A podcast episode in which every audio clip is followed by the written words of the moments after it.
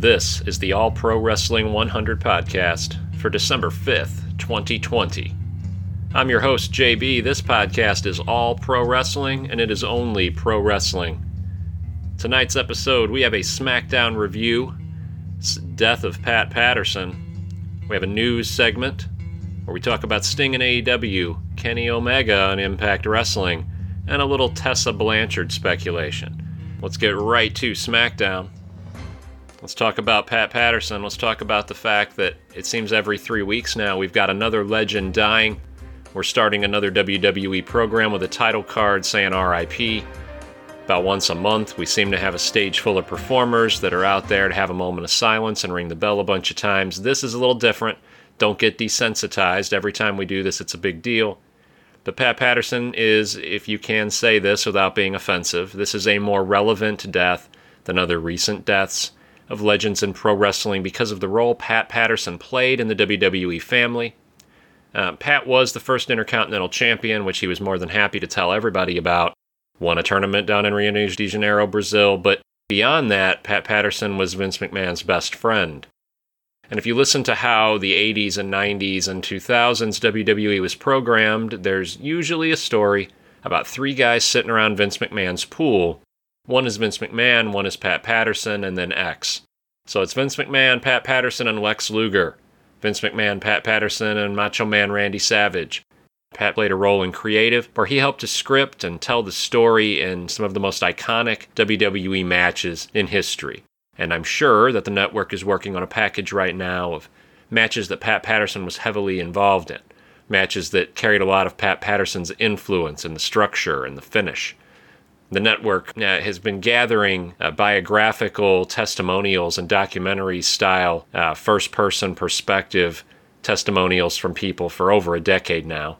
And if you listen to any of the people that are asked, they'll be asked to go in and talk for two hours about X. They'll be asked to go in and talk for two hours about John Cena, right? So they get there, they ask specifically, How long will I be here? They tell them two hours. And about 90 minutes in, the interviewer says, Well, tell us about your opinions and your remembrances of this event and they get them going. And before you know it, they've been there four hours and they've got them talking about everything in the world beyond John Cena. These legends, the older they get, the more they like to talk. And so you get people to go in there with the idea they'll talk about one subject, and the WWE just records them talking about every subject. And if Vince is smart, he's collected testimonials on the older guys first. Pat Patterson affected every WWE legend that you know of, and nearly every performer that you've seen come through those doors was influenced by Pat Patterson, had a personal relationship with Pat Patterson. So this isn't just a legend that got brought back into the fold late in life. Pat's a big deal. Pat's Vince's best friend. Pat, as Stephanie says, he's the first openly gay wrestler in pro wrestling. And in an era where we just didn't talk about it, everybody who was a fan of pro wrestling knew that Pat was gay. And everybody in the industry knew that Pat was gay. And even the most homophobic people around just were fine with it because it was part of the WWF and WWE culture. It's, hey, that's Pat. And I think that that's what the gay community was hoping to get all along is just, hey, that's Pat. Hey, that's that's just a guy. He's just another guy who happens to have this proclivity in his personal life, but it shouldn't affect the way you interact with him professionally or the way you view him and judge him in any, in any other way. And that's what Pat Patterson earned in the pro wrestling universe. Nobody said, oh, that's Patty's gay. They just said that's Pat. So Pat was a big deal. And, you know, I know that every death of every legend is relevant, but this is a more relevant death, and this is going to be felt in future. You know, the effects of this death, whether it's on Vince McMahon or on the storytelling, they will be felt, they will be seen. There will be a ripple effect to Pat Patterson's death.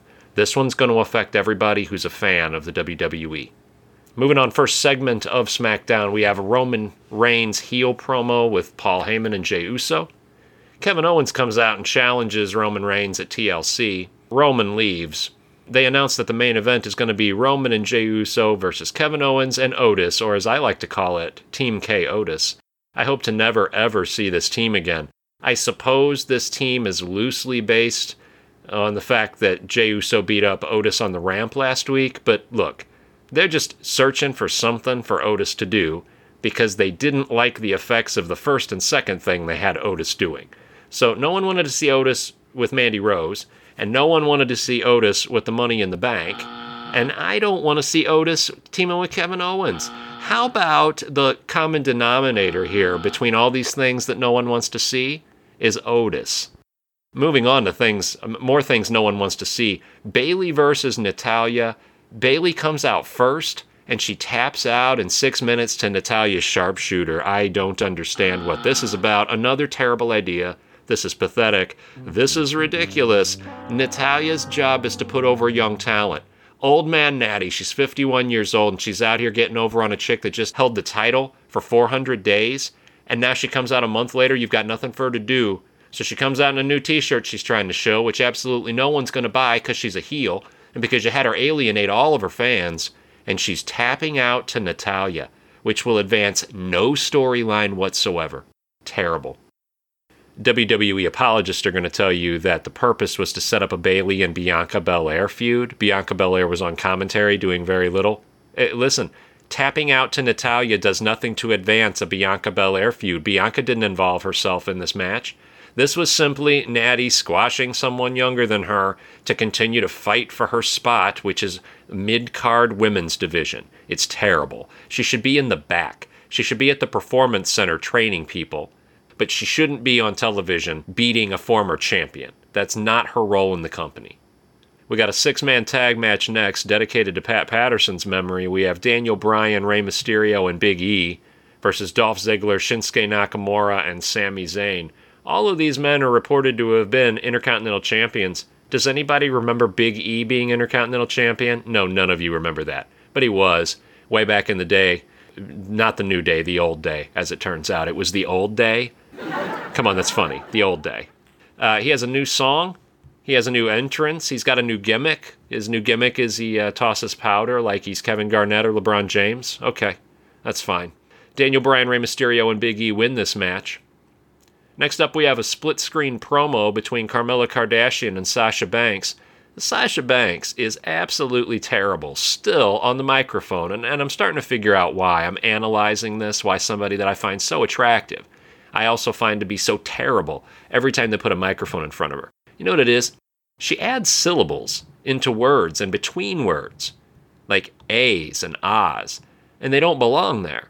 So it's like she's creating new words, either words that end with A or Ah or begin with A or Ah, and it's terrible. It's just terrible. I can't believe she still hasn't learned how to cut a promo after all this time. Carmella, on the other hand, much better on the mic, much quicker witted. And listen, Sasha's probably going to win this match that comes up, and she's probably going to win this chapter of the feud, but Carmella is a better long term television asset. So, in an era where Fox Sports opinion matters, Carmella is a better asset because she's better on television. You can understand what she's saying. Her promos will have a more universal appeal. Next up, we have Murphy with the Mysterio family in a return match against Baron Corbin with two guys in hoods. Murphy and the Mysterios used heel tactics last week to get over on Baron Corbin. He said he was coming prepared. So, what he meant by that apparently was coming with two members of the Forgotten Sons Steve Cutler and Wesley Blake. You know who wasn't there? Uh, Jaxson Ryker wasn't there. It appears to me that Jaxson is still hanging out at a Trump rally or something. But the WWE has said there's no room for him hanging out ringside with Baron Corbin, so he's not here this week. Uh, Dominik Mysterio wearing bright purple. I'm not sure what that's all about or what he's trying to say or if that was even his choice, but somebody decided that Dominik needs to be wearing bright purple this week. Aalyah Mysterio is still angelic. We're like three weeks into me saying this, and I continue to say that she is the new Miss Elizabeth, so long as they don't keep sending her out there next to her brother wearing bright purple. You steal and focus, Dominik. Baron Corbin wins this match with the help of his two friends in hoods but he wins the match clean. He didn't cheat, he just beat Murphy in the center of the ring.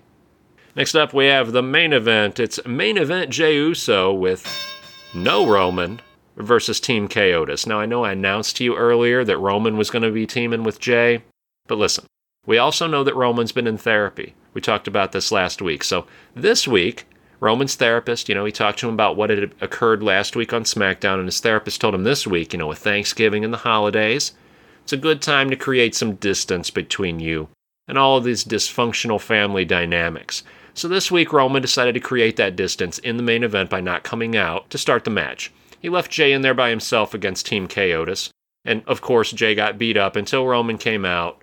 Roman, outside the ring, when he does arrive, he takes the ring steps to Otis like six times. It was kind of violent and vicious, so Otis, he's out of commission. He then gets in the ring and proceeds to beat both Kevin Owens and his cousin Jey with a steel chair, telling Jey, You shouldn't continue to put me in this position, and then grabbing Kevin Owens' beard and promoing for what was way too long and Kevin Owens thought was way too long about what he's going to do to him at TLC. Because you grab somebody's beard like that, that hurts, and then you hold it and you jerk them around by the beard for I don't know, two minutes. And it's going to be hard for them to keep selling the fact that you beat them with a chair and they're supposed to be knocked out because you're pulling their facial hair and they want to say, ow, stop pulling my facial hair. So that went on for too long. Listen, you keep doing this with Roman and you've got to get The Rock. You're really backing yourself into a corner because who's going to come out now?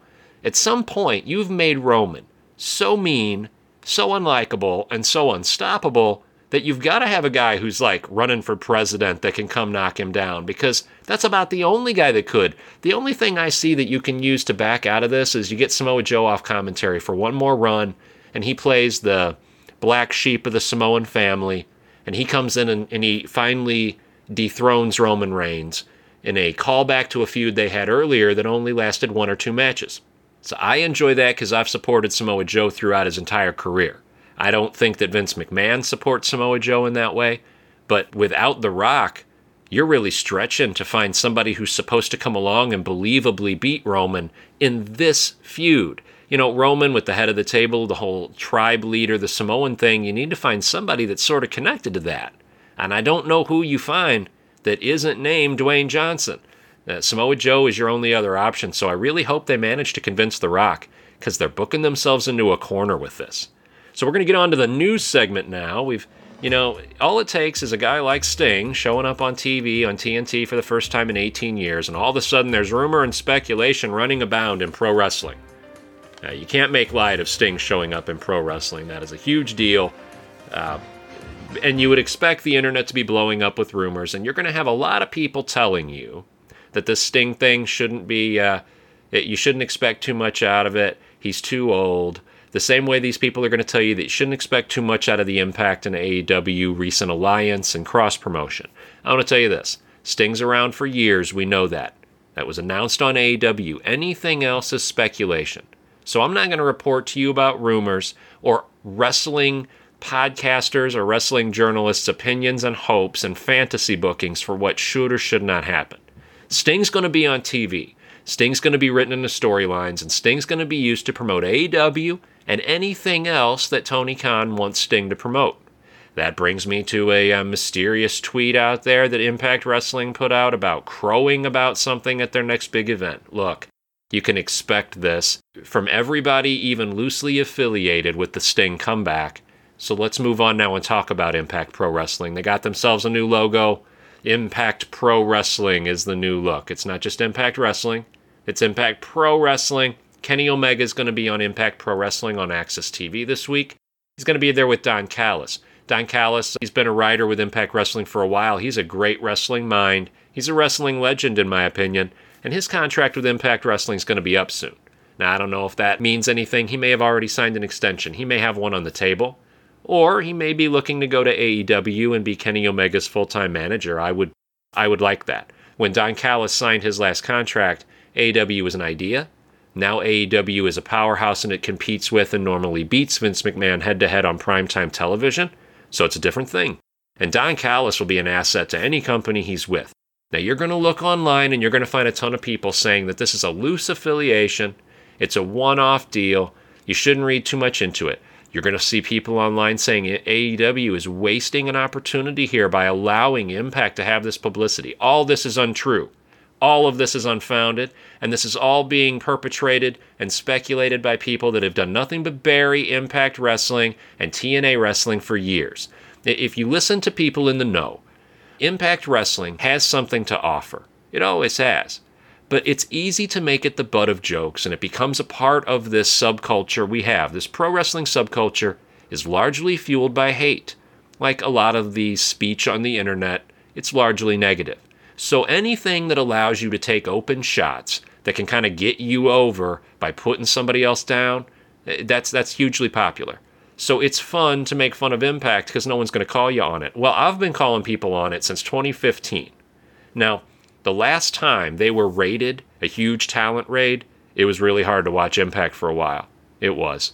Uh, when the Hardys left and EC3 left and Mike Bennett, Maria Kanellis left, and a lot of people left all at once, and it was really hard to watch Impact. But Impact has gotten better.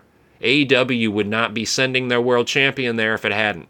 So, all this hate on the internet right now is from people that want to stay consistent with their past statements and their past behaviors of hating on Impact and hating on TNA and diminishing their overall value to pro wrestling. But TNA and Impact have given people a job who wouldn't have otherwise had a job on television.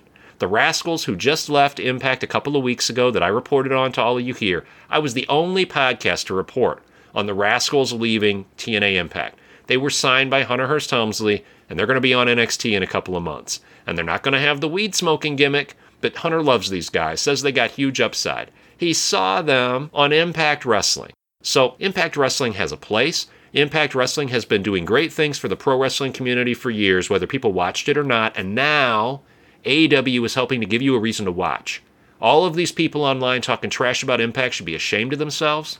I predicted that AXS on Impact will have two to three times as many viewers as it averaged the month before with this Kenny Omega Don Callis thing. We haven't seen Don Callis on Impact recently either. We have seen Don Callis on AEW way more often in the last two months than we've seen him on Impact Wrestling. He's not doing commentary anymore. He's not even talked about. So this is going to be a huge moment. If this is beneficial for both companies, we will see a ton of more cross promotion. If this makes money for AEW, if this gains AEW a bigger social media presence, if it gains them news, they will continue this.